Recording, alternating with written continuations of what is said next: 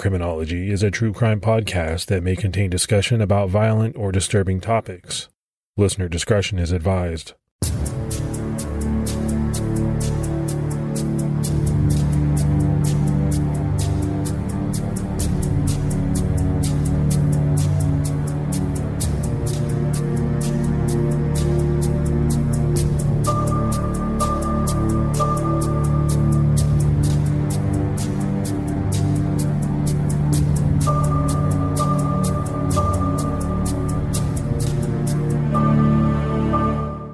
Like to welcome everyone back for season four of Criminology.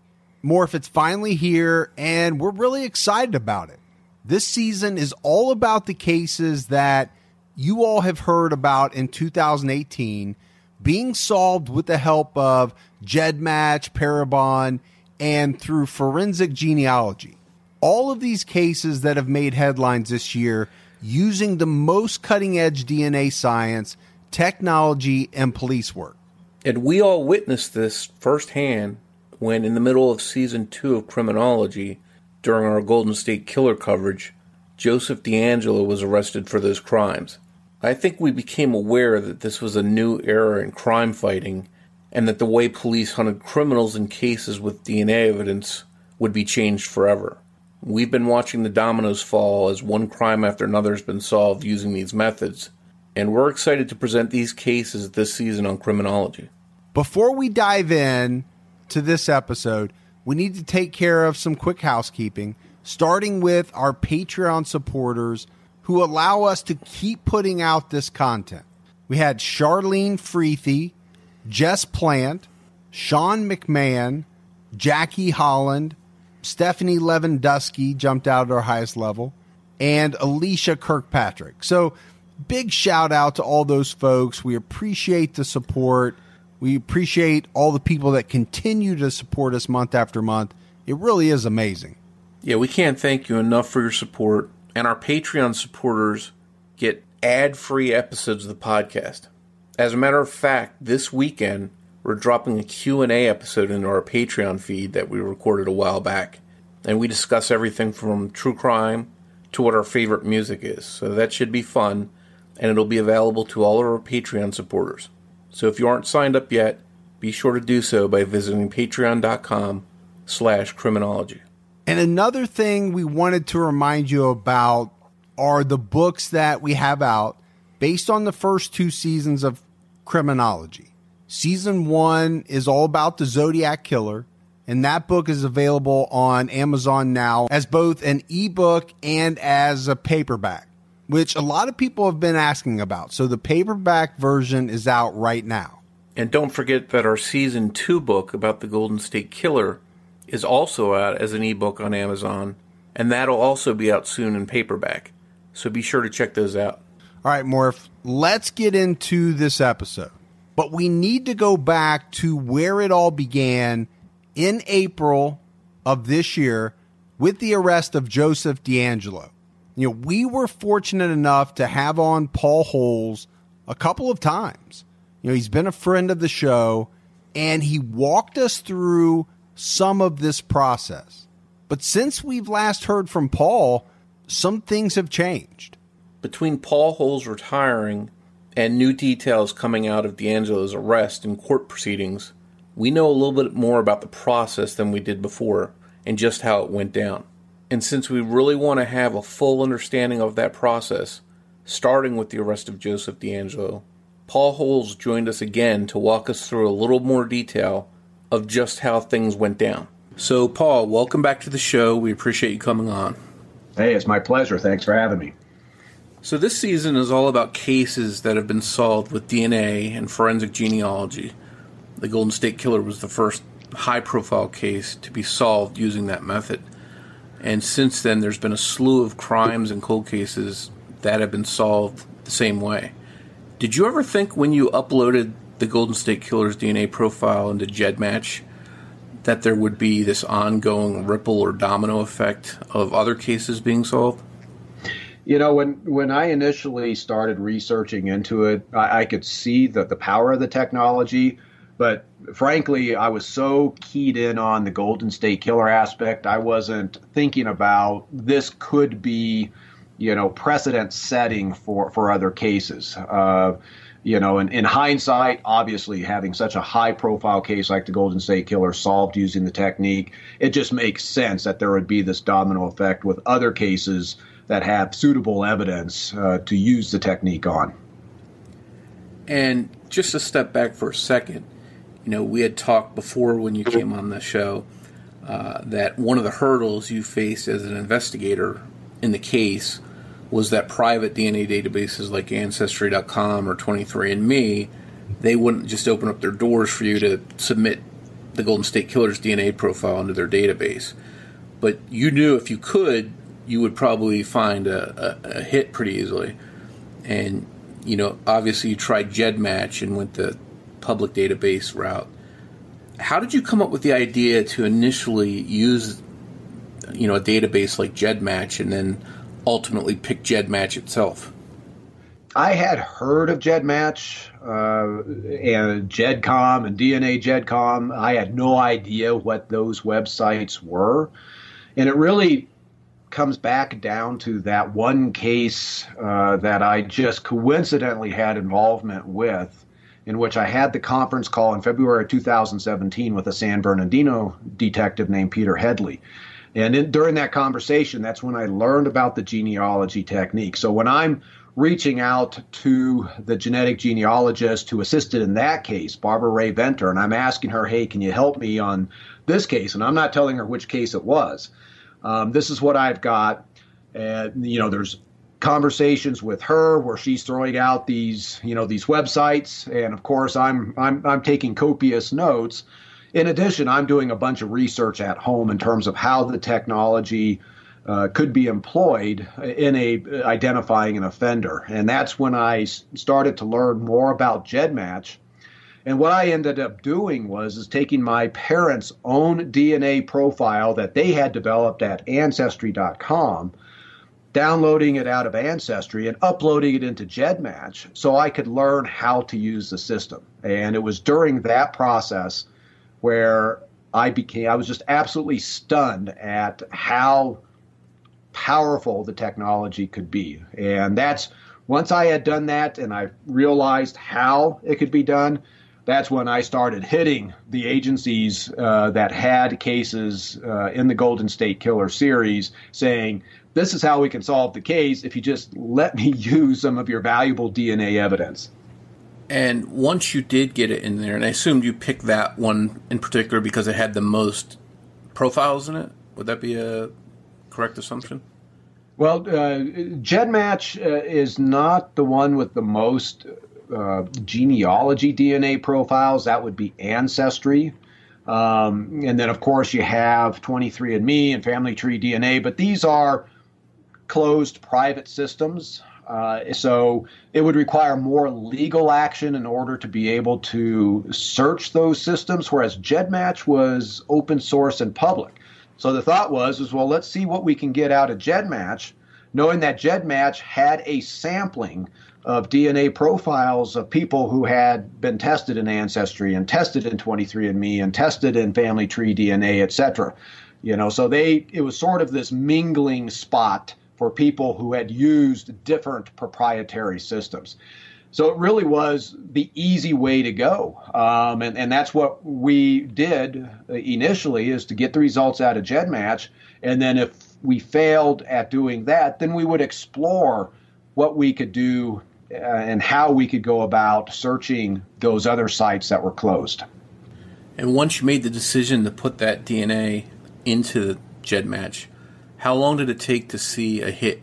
So, you know, uh, when you upload into GEDmatch uh, your your DNA profile, it, it does tell you it usually takes 24 to 48 hours for their algorithms to come back with the the list of results. And we got a result. Uh, I was looking at results within a day after I had uploaded this the profile. What was that feeling like? Yeah, that was, you know, it was a a moment in time in which it gave me hope. You know, I was coming off of a phase in my investigation where I was in the doldrums because it looks like I was just striking out um, and, uh, you know, started down this path pursuing the genealogy. You know, but going into it, it's the expectation really was is, you know, I know if the right people are in the database, we can solve this case.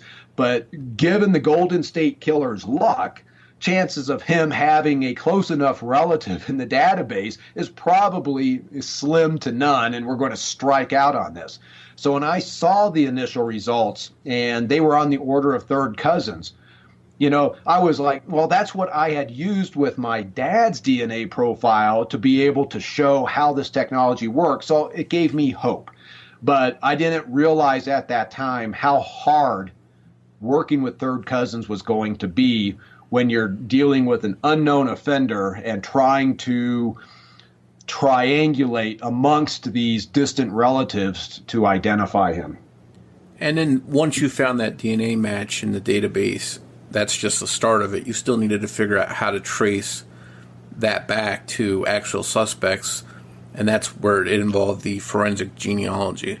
Tell us about the whole process and how you went about you know interacting with uh, Barbara Rae-Venter um, and to do that.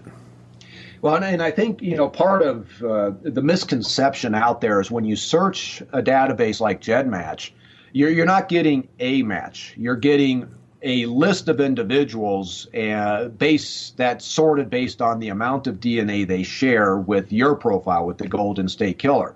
And so I was dealing initially with a list of 25 third cousins to the Golden State Killer. So it's not really a match and you have one person and now you're off and running trying to build a family tree. I was looking at 25 people plus in terms of how am I going to proceed to identify the Golden State Killer from all of these people that share a portion of their DNA with him.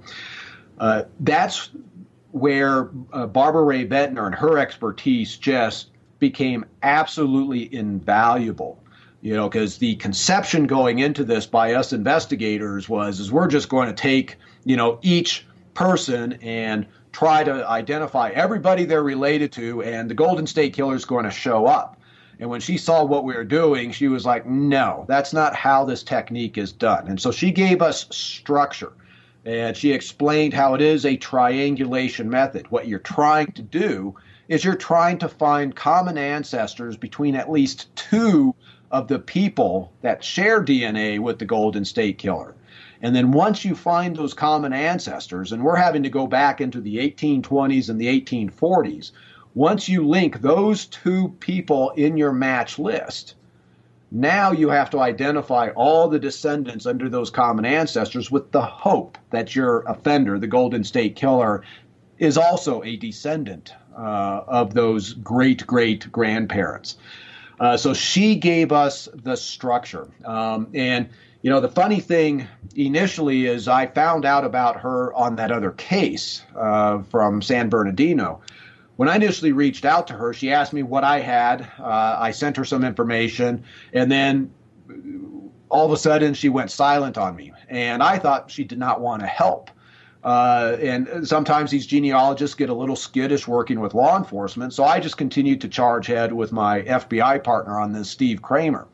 And about six months later, Barbara just popped up out of the blue saying, Hey, do you still need my help? And I was just like, Yeah, you know, and then she, she had a, a health situation in which uh, she couldn't uh, uh be able to help. And so she came in and came on board like at the most critical juncture to for us to be successful. And then she gave us that structure and that guidance. And then as we are building the trees and there was five of us on the law enforcement side building the trees she was overseeing the tree building and then coming in and assessing and giving us direction as to focus on these over here. These look more promising than than the other ones and how long a process was that for her to, to come up with these people to give you to, to put that tree together? Well, you know, uh, we were in the, the genealogy aspect uh, for about four and a half months after we got the original uh, DNA results. So she was in that process that entire time. Um, probably about two and a half months into it is when we linked two of the uh, uh, matches uh, and found the common ancestors. And then it took us about uh, two months from that point to identify all these descendants and investigate the, the males that were kind of falling into the criteria that uh, we we knew about the Golden State Killer. And of course, you know, the, there was a match, and the rest is history. He's arrested. Did you feel at the time this was going to be sort of what it's turned into? Did you have any inkling? I know you said that the the technology you you knew it had potential, but did you see all these potential cases that have been solved in the past several months getting solved on that that quickly? You know, after after going through the process and seeing how hard it was, the the initial thought was is that this technology will solve other cases, um, but most most of these cases are are still going to be really tough to solve. I, I did not expect, you know, with the the I think seven cases that I've uh, become aware of that have been solved using this, that it would happen that rapidly as soon as uh, you know the Golden State Killer uh, success. Do you think your background in in lab work and working with DNA gave you as an investigator uh, a leg up in understanding the process and approaching it to, in a way that could help solve the case? Yes, uh, th- there's no question about that. Um, you know, many other investigators eh, eh, had thought of for their own cases, you know, let's search Ancestry or let's search 23andMe. So, doing the genealogy aspect, there was nothing novel about that thought.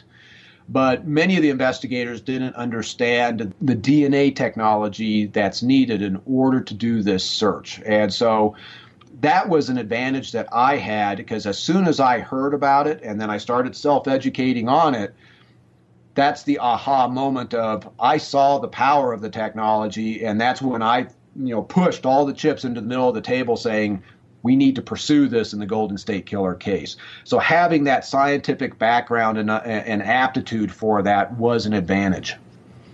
And this case sort of makes you a, a, bit of a pioneer. Did you ever envision yourself being a, a pioneer in, in this kind of police work? No, no, not at all. You know, and and it's uh, it's interesting to see those types of statements being put out there. Um, and uh, yeah, I keep emphasizing I did not invent this technique. Uh, I recognized it as a tool that could be exploited and very likely could be successful. You know, so I think that's where my contribution comes in is just that recognition of, of that tool.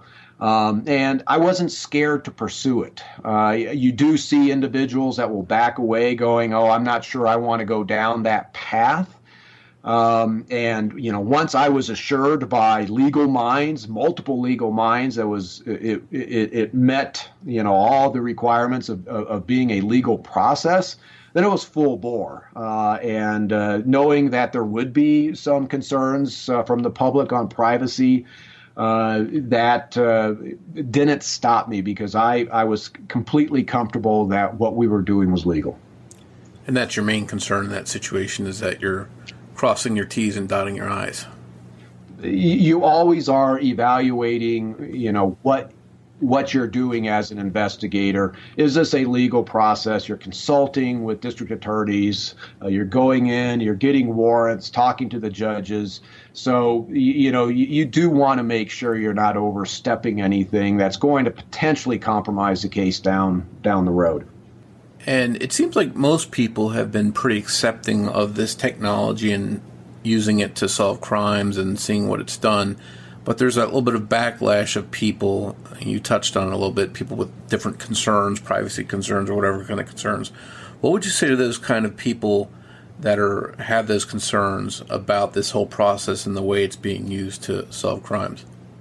Well, you know, I completely understand why people might have some concerns. You know, there is a stigma of you know law enforcement having access to somebody's DNA, and I, I look at it knowing knowing the technology and knowing exactly what I had access to and what I didn't. You know, I think for those people that have privacy concerns, it would be well worth their efforts to really learn what the technology is and what law enforcement is able to to access and not access. Uh, most notably, uh, there at no point in this process am I ever seeing anybody's uh, DNA profile that they've uploaded into GEDmatch. Uh, I can't see their genetic information. I can't download their genetic profile so I can start taking a look at whatever genetic or medical um, proclivities their their genes might hold. Uh, basically, all I see is how much DNA the person in the database shares with the profile that I uploaded. It's as simple as looking at a number 65. That just gives me a starting point to build a family tree to see if I can find a common ancestor between that person and the person that had my profile, the Golden State Killer. The um, crux of this technology is genealogy. The DNA just gives you the starting points, but everything that we do after we get that, that list of results is all genealogy based. And when you look at what genealogy is in terms of putting together families, it's going to open source public government documents such as census records, uh, newspaper articles, obituaries, birth certificates, marriage licenses, etc., and figuring out who's related to who from that starting data point uh, anybody can decide I want to know, you know, Mike Morford's uh, family lineage and start building your family tree back in time once they've identified who you are. So we're just using what is publicly available as part of this technique, and that is really the bulk of the work in in this technology. Over the past few months, with these cases that have been in the news that we've all heard being solved, how many of those uh, people maybe reached out to you to say, you know, can you give, give us a little guidance? Can you walk us through what you did uh, to assist us in our cases? Uh, there's there's been a couple of those agencies that I had talked to ahead of time, um, and they had already commenced kind of marching down the the genealogy route uh, in, in part because they had a previous uh, relationship with Parabon, and uh, Parabon had done some phenotyping for them, so it was relatively quick for them to take the previous DNA testing they had done on their case in order to be able to convert it into a genealogy profile and search GEDmatch. Uh, and, and, of course, Parabon has you know gone out there and, and started to provide a, a great service to to these agencies um, and, and and have been successful uh, you know, there's other agencies uh, that have reached out to me uh, on their cases, uh, which right now the, there there is nothing in the headline saying they've solved their cases. Uh, and and I've gone around and have provided some training to some law enforcement um, entities on how this process is done, so they have a better understanding on on what it takes in order to do it. And so you think right now behind the scenes there are other cases like this that are uh, coming down the home stretch, hopefully for being solved using the same methods. Oh, there absolutely are. Yes. You know, obviously the Golden State Killer is the most well-known one that perhaps you've been associated with or worked on, but as an investigator, I'm sure you've worked on a lot of different cases that have been important to you. What are some of the cases that you think that you know of that might benefit or be solved using the same method? Oh wow! You, you know, any unsolved case that has uh, offender DNA has the potential to be solved, um, and and that's really the the first thing that any agency needs to figure out is do they have uh, DNA from the offender in their case. Some some cases will have a lot of DNA and it's easy. Some cases will have very very little DNA and it could be very hard. You know, most notably would be something like the Zodiac case, which everybody would love to see solved. But the issue in that case is is you don't have a great source of offender DNA if you have offender DNA at all. Uh, so that's going to be interesting to see as investigators in that series move forward. Are they able to pull DNA off of an envelope uh, flap or a stamp that they're confident came from the Zodiac, and then that DNA is sufficient in terms of quality and quantity in order to be able to produce this genealogy compatible profile. You know, one case that I had heavy involvement with that I am uh, really hopeful uh, this technique could could help solve is a, a series in Northern California uh, committed by an offender that we know as the NorCal rapist. Uh, this was a guy that uh, hit seven times that we know of, uh, not a real high volume guy. starting out in the Rohnert Park, Sonoma area, and then moved around kind of the Northern California um, region over the course of about, I think it was uh, 15 years before he just disappeared. And he's uh, uh, he is an offender based on what he was doing to his, his victims that needs to be caught. And I know we have his DNA. And now it's a matter of exploiting that evidence to see if we can identify him. So, if there's bad guys out there that have committed these kind of crimes and left DNA, they need to be worried. Absolutely. You know, and that's that's something where you know you have offenders that realize they left DNA, like DeAngelo, uh, but think I'm not in any database like the FBI's CODIS system, so they'll never catch me. Well, now it doesn't matter. Uh, so if they left a DNA, it doesn't matter if they have been sampled and put into a database themselves. Um, if they have a even a, a relatively distant relative that uh, has decided to pursue their genealogy aspects and have been tested, it's possible that uh, they the offender can be identified through these genealogy databases. Awesome, that's good stuff, Paul. And we appreciate you coming on. You're always a wealth of information, especially with the topics that we're dealing with for this season. So yeah, I appreciate your time, and it's always good to have you on. Uh, it's always fun. Thanks for having me. So that was a really detailed account of just how the Golden State Killer was taken down. And you heard Paul mention GEDmatch several times. And GEDmatch is something we've all heard, we've all read about in 2018. But what is GEDmatch exactly? To understand how this entire process works, it's important to have a full understanding of what GEDmatch is and how it's used. To get a full overview of GEDmatch, we thought who better to reach out to than the creator and owner of GEDmatch, Curtis Rogers. Curtis joined us to give us an inside look at GEDmatch and how it works. And now here's our interview with GEDmatch creator and owner Curtis Rogers. Hi, Curtis. Welcome to Criminology, and thank you for joining us on the podcast. Thank you for inviting me. Uh, Kurt, we've all heard a lot about GEDmatch in the news lately. It's it's sort of all over for people that tr- follow true crime and see all these cases being solved. But can you tell us exactly in your own words what GEDmatch actually is? Yeah, it's a website that was really designed for genealogy researchers, people who are trying to find relatives, uh, and we have a database of uh, autosomal DNA, which is different than forensics using, but it gives you a much better opportunity to find relatives with who are still living uh, and have a common ancestor within the last five or six generations. And it turns out that this type of research is also beneficial for uh, forensics.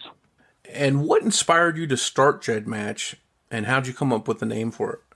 I started GEDmatch because I had a uh, surname research, a surname uh, project group with Family Tree DNA, the Rogers surname group. This is all Y DNA, the male chromosome DNA. And I wanted a uh, website that was more proactive than what was being offered by Family Tree DNA. So I found a person who was very capable uh, with genetic, with not with genetics, but with with computers and, uh, and technical things, which I am not. And he came up with a terrific program. that's about the time autosomal DNA became available for genealogists. And all of a sudden, people were finding that they had lots of living relatives, and they started sending emails to each other. You have a McGillicuddy in your in your family? No, but do you have a Jones? No, do you have a? And it go on and on for hours and hours and hours. And I said to my the person was working with me on technical matters, can we do a uh, a computer program that would match family trees so people didn't have to constantly write back and forth save them lots of time. And he came up with a program, and it was, I thought, brilliant. And I said it was too good for just my little surname group. We should start a company in which we can share this with other DNA research, with other genealogy researchers. So we did that. Why GEDmatch? Because gene, the family trees in the Latter day Saints LDS Church, Mormons, um, are called GEDCOMs. They had developed a program called a GEDCOM so that they could trade family trees online. And GEDCOM has become a kind of a accepted name now for family trees. So what we were doing was matching family trees, GEDCOM. So I decided to call it GED Match. That's how we got our name. And what year did you launch? 2010. So, how does the the site, how does GEDmatch differ from, say, the big name, well known commercial genealogy sites that are out there that people can can uh, join? We are an adjunct to them. We are not in competition with them. Uh, they can they test people, and then they can match people that they've tested with other people they've tested. Uh, GEDmatch, people can put their own DNA that from whatever testing company they've used onto GEDmatch and then match with uh, people who've been tested by other companies and are willing to put their DNA on a on our site or their, their genetic information on our site. So uh, we also have uh, some tremendous tools uh, for researching using uh, genetics that are not available on the testing company sites. So people want to be on GEDmatch, and the only way they can do that is to go test it by some other company. We don't do testing. So uh, we are helping these companies, the testing companies, and they know it, and we work with them. And I personally have put my DNA profile into GEDmatch. So all you're really doing is essentially uploading the data from your other uh, results that you've already gotten into GEDmatch and it's matching with other people, correct? No, we do not upload anything. It's uploaded by the people who own that data, and that's the person who is tested. They have full control over their data.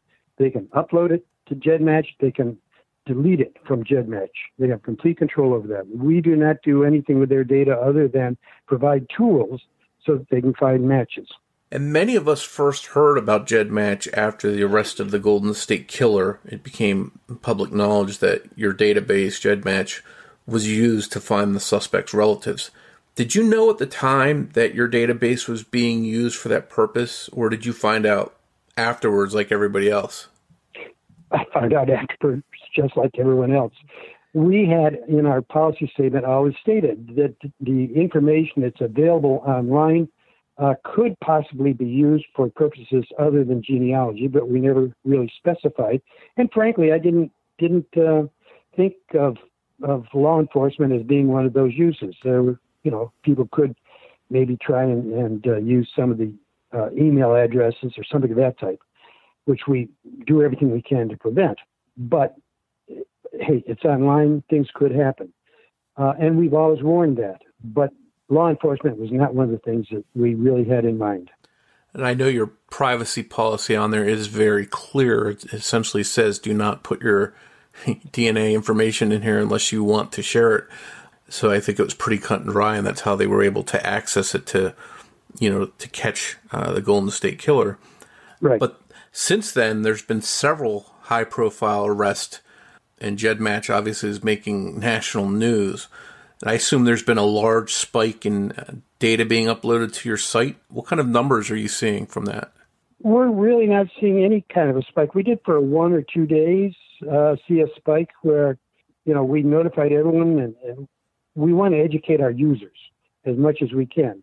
Uh, there's a spike of people who took their uh, information off. However, um, there was only one day in which people, more people took information off than put it on. But the number of people putting it on really has grown uh, steadily ever since we were formed and, and uh, continues to grow steadily. I can't say that we're really getting any more use because of uh, the publicity we've received on this. I know some people want to upload their DNA to GEDmatch, obviously for genealogy purposes, but some of them actually want to do it to help solve crimes if they can. They want to build a database for law enforcement to use their DNA. Uh, but I've also heard some people say that they're worried about what can be gathered with the information that they're putting into your site. What would you tell those people to alleviate their concerns about the data they're, they're putting in there? With all due respects, uh, they don't really understand what's happening. Well, first of all, let me just say the, the traditional forensics uh, are forensics in which you gather uh, forensic evidence at the scene and then you compare it to suspects. You, they point directly to suspects. Does it include the suspect or doesn't it? With our database, with our methods, it's a, I may be going in excess to call it revolutionary. I think it is. We do not point to a suspect. What we do, what is, what is used by our site, is to uh, point to a path to finding a suspect. The problem with the Golden State Killer is they had plenty of evidence but they had no suspect to compare it to. And and how many other cases are like that? When you don't have a suspect, it goes into the dead case file, and maybe someone will look at it in future years, or maybe not. In our in what happened now is we can take stuff that's in that dead case file and find a suspect. And if we can find two or three suspects, four or five suspects, now the old method of, of forensics can point to those suspects and compare the DNA evidence or whatever evidence, whether it be DNA or hair samplings or or uh, uh, fingerprints, whatever. They can use those in the way they used to because they now have a suspect. So this is a whole new way of forensics looking at things. We are able to provide suspects where suspects did not exist before. And one thing with your database is that law enforcement does have the availability to access it, where with some of the commercial sites, oh. they don't. Okay, let me yeah, let me respond to that. Uh, you know, you're talking about are we violating people's privacy? Well, first of all, we we don't have any DNA on our site. Uh, you cannot find anyone else's DNA. Um, but beyond that, we do not show the only thing we show are matches. When we're doing the law enforcement type of things, we, as I say, point in the direction of of of um, down the pathway of finding suspects. But that pathway includes not just our database, but hundreds of other databases that can be used by uh, people who are well experienced in genealogy. For example, uh, first thing I would want to do would be to look for family tree databases. There are hundreds of those. Uh, they they um, can be found in your local library to just massive ones that are online. I'd want to look at Social Security indexes, uh, maybe cemetery databases, newspapers, a big one. You find out a lot about real relationships by looking at obituaries and marriages, who attended and who's involved, uh, and on and on and on. So there are all these other databases now, if you're going to say that GEDmatch is violating people's uh, privacy, you have to say the same thing about every one of these other databases because you're not going to find anyone using just GEDmatch. Every one of these databases is important, and every one is a step towards finding the suspect. So GEDmatch, you're saying, is just a it's a tool along with several other kinds of tools that have long been available for people. It's a whole new way of looking at it. It's a whole new paradigm. And you mentioned earlier that you didn't envision GEDmatch being used for to help law enforcement, but obviously that's that's something that it's doing, and it's it's doing it in a way that's, as you mentioned, revolutionary. What's your personal take on that? Is that something that you're proud of? You know, helping all these these people in these cases get get closure. That is an issue that has kept me awake many many nights. On one hand, I want to do everything I can to protect the people that are using our site. Uh, on the other hand, people like the Golden State Killer make Jack the Ripper look like a choir boy. And hey, it's good that he's off the streets. And I can't tell you how many emails I have received from people who lived in California at the time, whose whole life has been affected by by this Golden State Killer, knowing that he was still out there. So, uh, to answer your question, I'm concerned.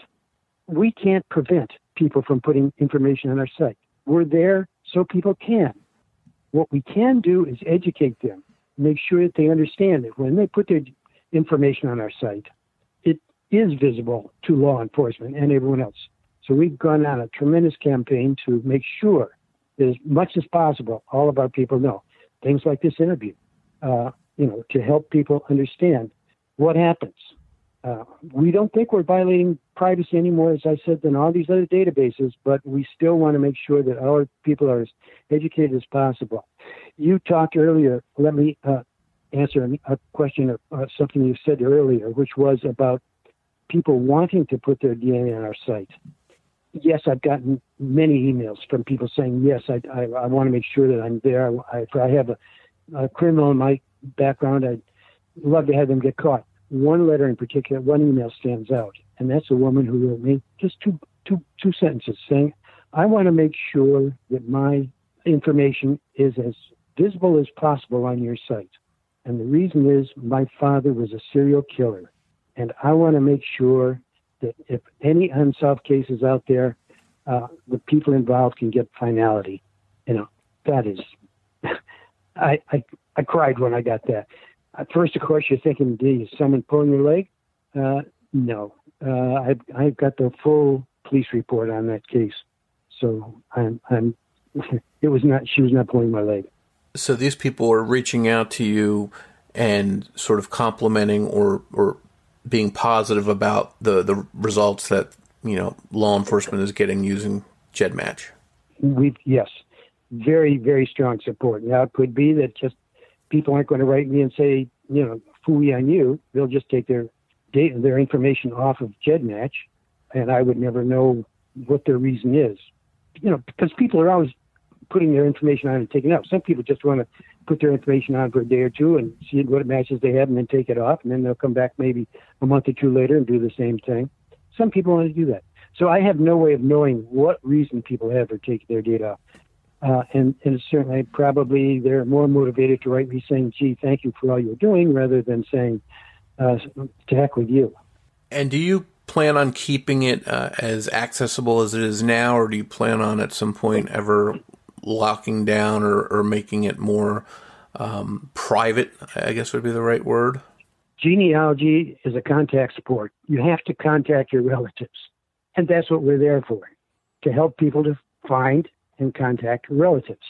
I don't know how we could tighten down on it and still be of any value to genealogists or to law enforcement or to whomever. Uh, no, I, at this point, we have no plans to do that. I, if someone has a great idea how we can do both, make sure that we fulfill the needs of genealogical researchers and at the same time make things more private, we're wide open to it. But I, I and I'd love to hear it, but I I haven't found a way yet. How many profiles currently do you have in in GEDmatch? between a million and a million hundred thousand. It's pretty close to probably about a million fifty thousand. Every day we get uh, well over a thousand more. So that's going to be building up, and as time goes by, uh, that number will continue to expand. Hopefully, sure does. Yeah. Well, as somebody that supports law enforcement and supports these cases being solved and people getting justice, you know, I'm, you know, I think it's a very admirable thing that you've allowed law enforcement to to take part in uh, solving some of these crimes using GEDmatch, even though that wasn't its intended purpose necessarily. You know, I applaud you for having it out there for law enforcement to to do that. Thank you. As I said, I just want everyone to go into it with their eyes open and uh, let the marketplace decide. Let's not let's not get regulations that'll throw the baby out with the bathwater. Absolutely. I appreciate you coming on, Kurt. That really uh, is informative, and you know I look forward to hearing more news about GEDmatch being used and to solve some of these high-profile cases. Happy to do it. Thank you very much. We hope that interview with Curtis Rogers was enlightening and helps to give you a full understanding of just how the GEDmatch database works in aiding law enforcement. Because as we go along this season, we'll be referring to that database repeatedly. And I think it's important that Curtis addressed privacy concerns. Because even though there are many people who support law enforcement using GEDmatch for catching criminals, there's also a lot of people that question its use, or at least they're worried about privacy concerns. So far, we've heard how Paul Holes and company used GEDmatch to ID Joseph DeAngelo and about that DNA database itself, but the police work and database are just two tools used in this process. Yeah, Morph. In fact, you know, Paul Holes pointed out specifically that he needed help to find and pinpoint DeAngelo, and that help came in the form of forensic genealogy. And this forensic genealogy is going to play a huge role in the cases that we'll be discussing this season. We'll dive into that in the next episode. And before most of us even heard of GEDmatch, there was another tool being used by law enforcement and that tool came in the services of the company Parabon Nanolabs. And they've also been in the news lately, in concert with many cases involving GEDmatch. We'll have an extensive conversation with Steve Armentrout of Parabon Nanolabs in the next episode, and he'll walk us through their history as well as their evolving technology and support techniques in working with law enforcement, including their groundbreaking efforts to create composites of suspects based on their DNA. All right, Morph, this is a good place to wrap up episode one right here. Everyone, make sure you are subscribed to the podcast if you're not already so that you don't miss a single episode. Also, if you haven't done so and you love the show, go out, give us a rating. That goes a long way towards helping other people find the show. If you'd like to find us on social media, we're always around and we try to be responsive. You can find us on Twitter with the handle at CriminologyPod, or you can find us on Facebook by searching Criminology Podcast. You can also join our discussion group on Facebook by searching Criminology Podcast Discussion and Fans. All right, that's it for episode one. We're excited about this season. We really think we're going to bring you some great information. And again, we're coming at you every week again. So we'll talk to you next week. We'll see you back next week.